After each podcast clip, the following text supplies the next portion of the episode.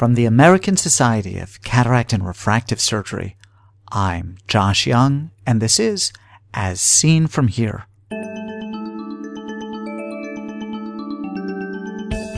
On today's podcast, big data in ophthalmology. You're bound to find some that are statistically significant and have impressive p values, but they may not actually be truly clinically correct. First, this.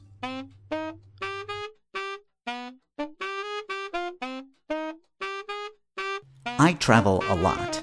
It's one of the perks of the work I do. As fantastic as Hangzhou or Jaipur or Barcelona are, I'm always amazed at how beautiful my own country is. Nowhere is this more in evidence than in Park City, Utah. Words truly fail.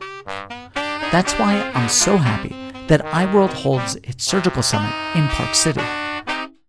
Join me in this collegial, informal, and highly educational event in one of the most beautiful places on earth.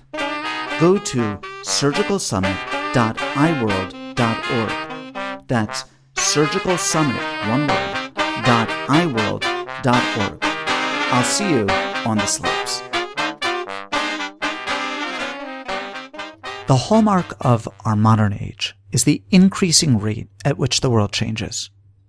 I don't just mean that there are significant changes occurring in our lifetime, of that there is no doubt, but that the pace at which these tectonic shifts occur is itself increasing. The internet has changed all our lives, and its adoption seemed unbelievably fast for those of us who lived through it. The fact that we now all carry around pocket computers that we hilariously call phones occurred at an even faster rate. But there is an insidious and much more profound change that has occurred in just the last few years. This is the adoption of the tools of big data and machine learning, the combination of which have the power to predict and uncover things that were heretofore impractical or impossible. Stories abound of women receiving advertisements for diapers before they knew they were pregnant, and of offers for device components before the owners knew that the devices were broken. Certainly, we can put these tools to work for us in ophthalmology to discover the relation between pathologies and uncover treatments and methods that will benefit our patients. But big data comes with caveats, the most important of which have to do with the fidelity of data sources.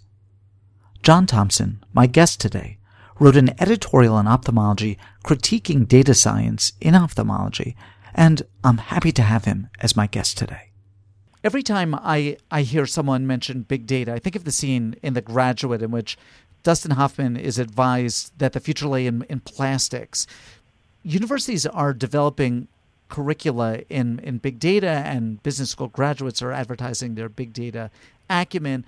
It, th- th- this begs the question what, what is big data? Well, I'm not aware of a specific definition, but typically when we're talking about clinical studies that we deal with, we're talking about hundreds of patients if it's a big study in the past. And now that we have access to electronic records, typically we're talking about thousands or tens of thousands or hundreds of thousands or even millions of patients, depending upon the particular data source. So I think we use the big data moniker when we're talking about large data sets, uh, much larger than is typically done in clinical studies, uh, say uh, for a drug approval or a multi-center study about an outcome in people with diabetic retinopathy. Uh, those used to be our big studies, which involved hundreds of patients. So th- then let let me sort of split hairs here because it's going to help me. There there have always been large clinical studies that have involved thousands or sometimes even tens of thousands of subjects. These studies are are studies with a lot of data. Does does this constitute big data? And, and if not, what is the distinction? Well, I think that there have been relatively few studies in ophthalmology that have involved thousands of patients. There have been a few, but they're relatively few and far between. And those studies have typically been done in a situation where you had a particular question, it was a multi center randomized clinical trial, and you had a, a particular question that you were trying to answer. And of course, the study size depends upon what differences you expect uh, between the two groups. But these studies were very carefully done. They're expensive studies done with rigorous protocols in terms of inclusion and exclusion criteria. And they're usually pretty good at answering a question such as, you know, is treatment A more effective than treatment B? Or is treatment A effective at all uh, compared to placebo?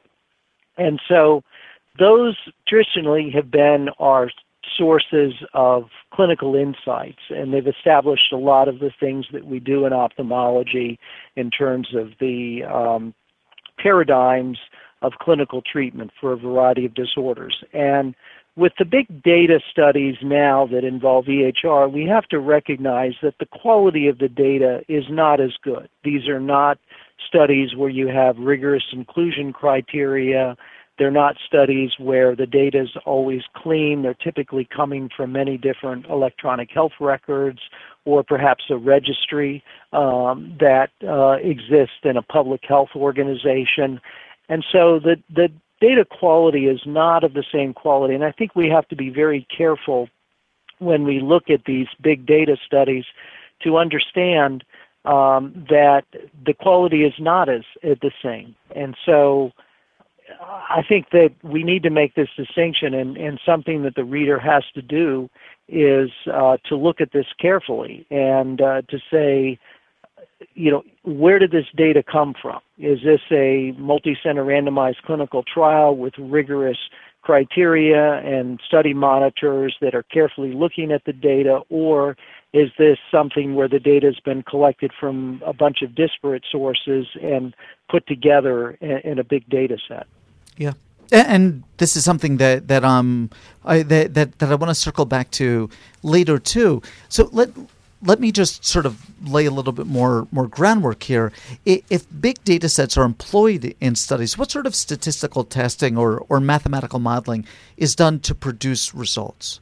Well, you know, this the statisticians certainly have to look carefully at the data because when you have large data sets, it's possible to come up with ridiculously impressive p-values. And uh, you can have the problem of, of p-hacking where you have, let's say, a large data set and you start asking a bunch of different questions of that data set. And let's say you ask 100 different questions and you find that, you know, 10 of those questions yield, or let's say five of the questions yield statistically significant results.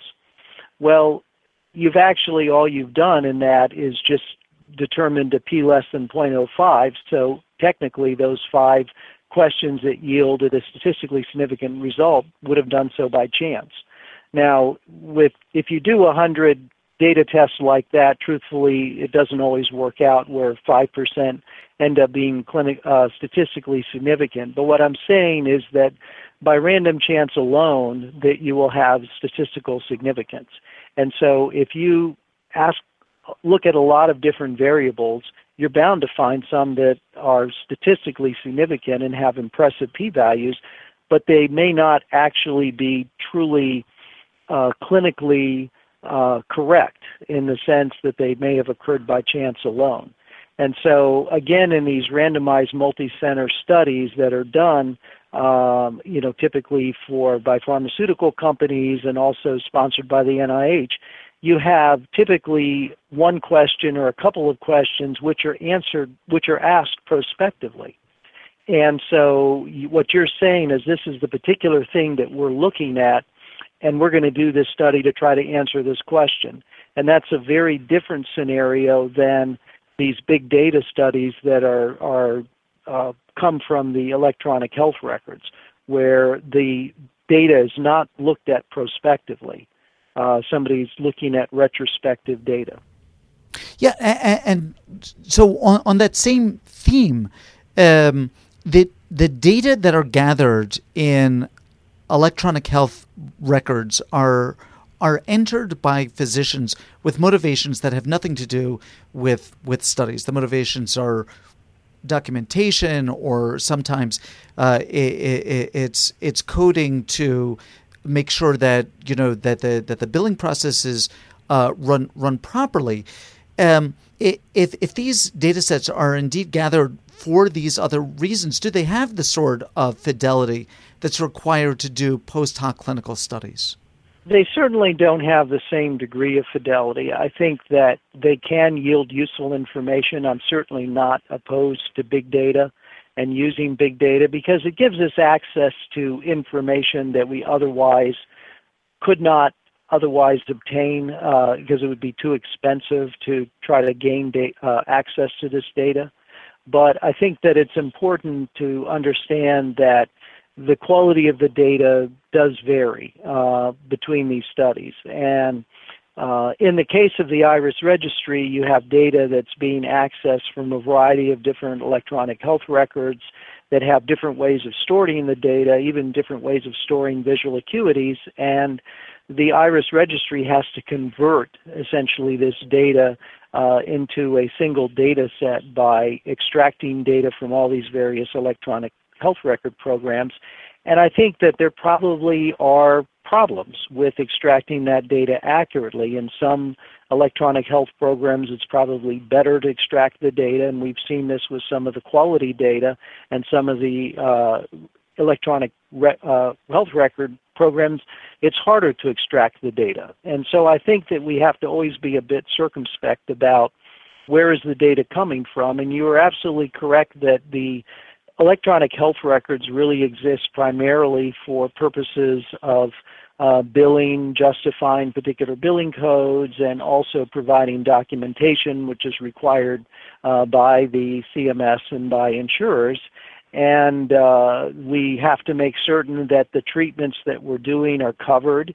And uh, sometimes there's a tendency to pick a diagnosis that's a covered diagnosis for a particular intervention um, rather than one that wouldn't be covered. And so that leads to data muddiness, uh, and it means that the data is not completely accurate. And I think that we have to always remember that the gold standard for clinical studies are these prospective studies where you have data which is very carefully uh, collected for a single purpose. You have uh, study monitors that come by and check the accuracy of the data against the electronic or the paper health records. And this is the closest we come to perfect data. And these registry studies don't have perfect data. They do give us valuable insights into certain things, but the data is not nearly as clean. You mentioned that the IRIS registry. What what are some of the uh, sources of, of big data that might be employed in in ophthalmology for a big data study? Well, um, the IRIS registry is far and away the largest, and I think it's um, wonderful that the American Academy of Ophthalmology has devoted the resources uh, to put this together because this is uh, an arduous task and it's expensive to create data transfer uh, programs for these various EHR um, studies. And so I, I think that this is certainly a model that we can use, but there are other potential sources of data, particularly in some of the European countries that have national health systems. They have registries that involve every patient, uh, essentially, in that particular country, especially in some of the Scandinavian countries. And, and those data sets uh, I think are good because there's a single electronic health record program that the data is coming from, and they know that they have virtually all patients uh, that are seen in a particular population with the IRIS registry because it's voluntary. Um, we have certainly a large number of patients uh, in the IRIS registry, and the percentage of ophthalmologists that participate is going up but last I heard about it, it was in the 60 to 70 percent range. Uh, and at the time that these two studies were done from the IRIS registry that is uh, mentioned in the ophthalmology uh, editorial, uh, it was less than 50 percent at that point. So when you have a group of patients that you're not capturing data from, that can create problems. It may not give you the most accurate representation of what you're seeing. For example, uh, in the, um, the, study that was um, done by Park and colleagues having to do with epiretinal membranes and macular holes, uh, if a patient developed a complication, and one of the main purposes of their study was to look at returns to the OR and visual acuity. Well, if a patient develops a complication and is then, say, referred to a university center, uh, there are far fewer percentage of universities that are participating with IRIS than private practitioners, and so you could potentially lose that complication.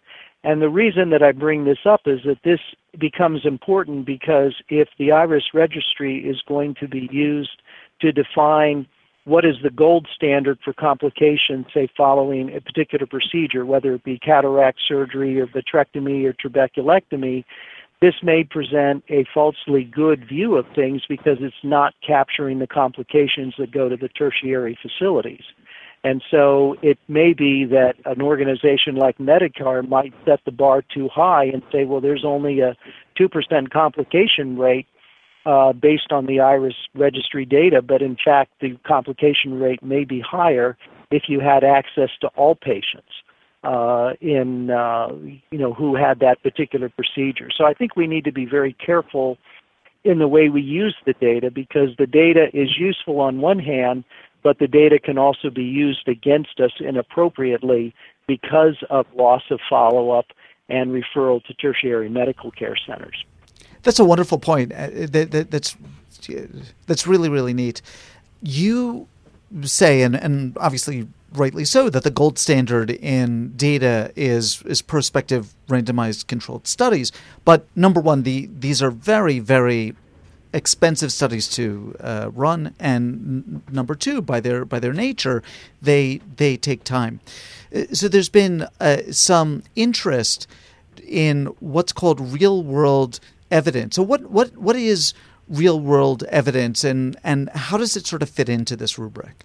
Well, I think that real world evidence has sort of been misused going back to the graduate analysis uh, analysis like plastics. You know it's uh, you know in the graduate they kept saying the future is plastics and the future is plastics. Well what about plastics?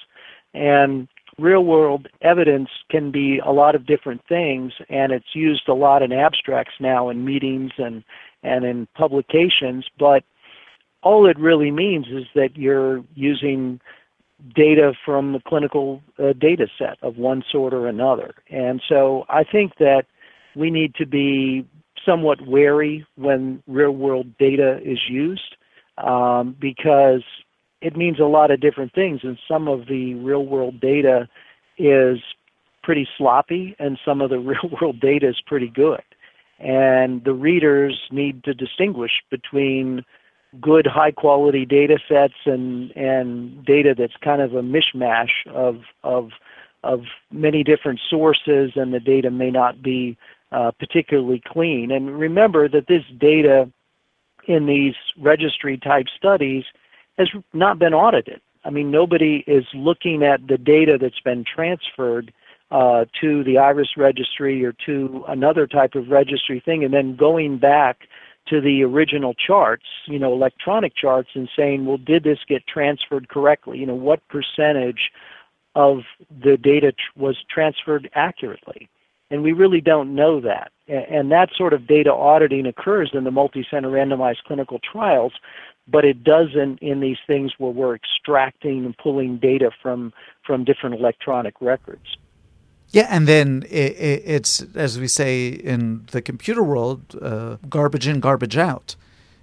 I'm I'm on both sides of of this topic because the research uh, that I do deals with with modeling some of this this this data, and I've taken your editorial very much to to heart in terms of the caution that I need to exert with the studies that that that I do. But of course, most of the the the listeners are interested in this topic because they're going to encounter papers um, that are derived uh, from uh, um, big data. So let let me ask you sort of the, the, the bottom line question here. When when I read an article based upon big data, what are the critical features for which I should look to establish to what extent I can trust the author's findings? I think that's an excellent question, and I think the, the first and foremost thing is looking at the quality of the data and where did the data come from? You know, is this data that's been extracted from an EHR system or has somebody sat in somebody's office and actually looked at the records and, and looked at other information on the patients and, and extracted the data or at least did data monitoring.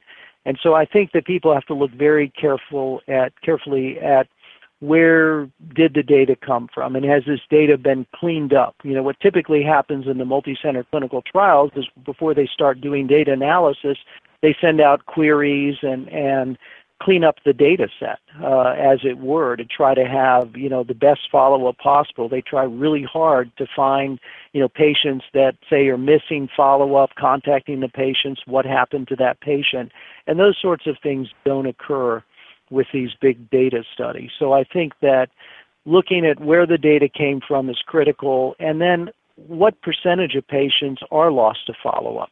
Uh, in many of the multi-center clinical trials, the loss to follow-up, depending upon the trial, is maybe 5 to 10 percent in a year. And they're much higher for these registry type uh, trials because you know patients patients move they they go you know to see a physician that doesn't participate with that particular registry. And so if you have a loss of follow up say of 30% well that definitely contaminates the data because it may be that the 30% of the patients that didn't do so well are the ones that got lost so it could give you a falsely positive picture of whatever your intervention or disease process is that you're studying. I think another thing that's important is um, you know having confounding variables. Um, you know, an example of that is that uh, let's say you have you're doing a study of, of diabetic uh, retinopathy, and you have some centers that are in inner city populations of poorly controlled diabetics, and you have other people that are contributing data from uh, patients that are very well controlled in, in wealthier suburbs.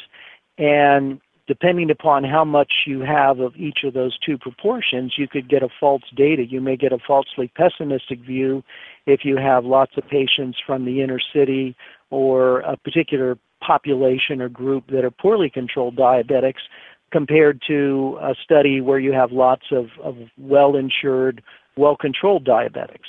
Um, and so you need to look at that and you need to try to compensate for uh, those sorts of differences in baseline characteristics. That type of adjustment for baseline characteristics is often not done.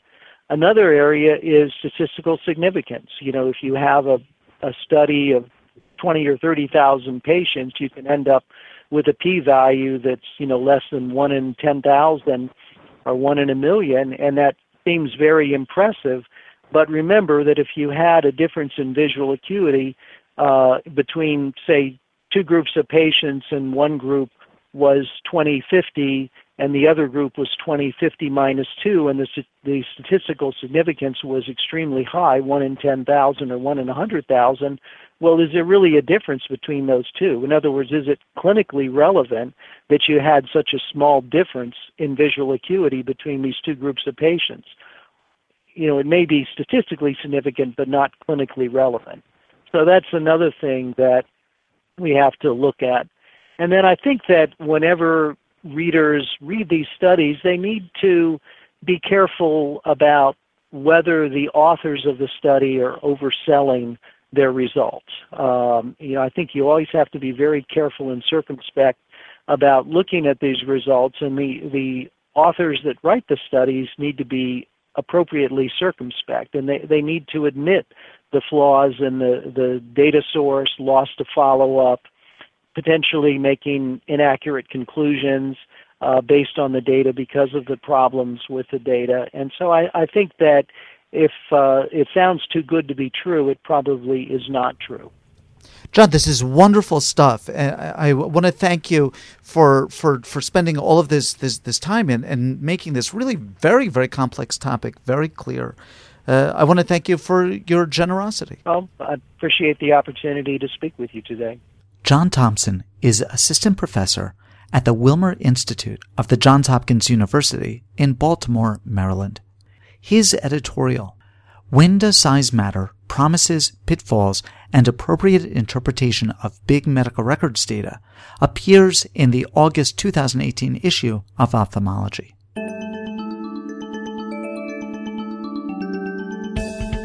Ask questions of Dr. Thompson or any of our previous guests, or make a comment about any of the topics we've discussed. These interviews are meant to be the start of a conversation in which you participate write to me with your questions or comments at josh at eyeworld.org. As Seen From Here is a production of the American Society of Cataract and Refractive Surgery. Be a part of the next podcast. I'm Josh Young.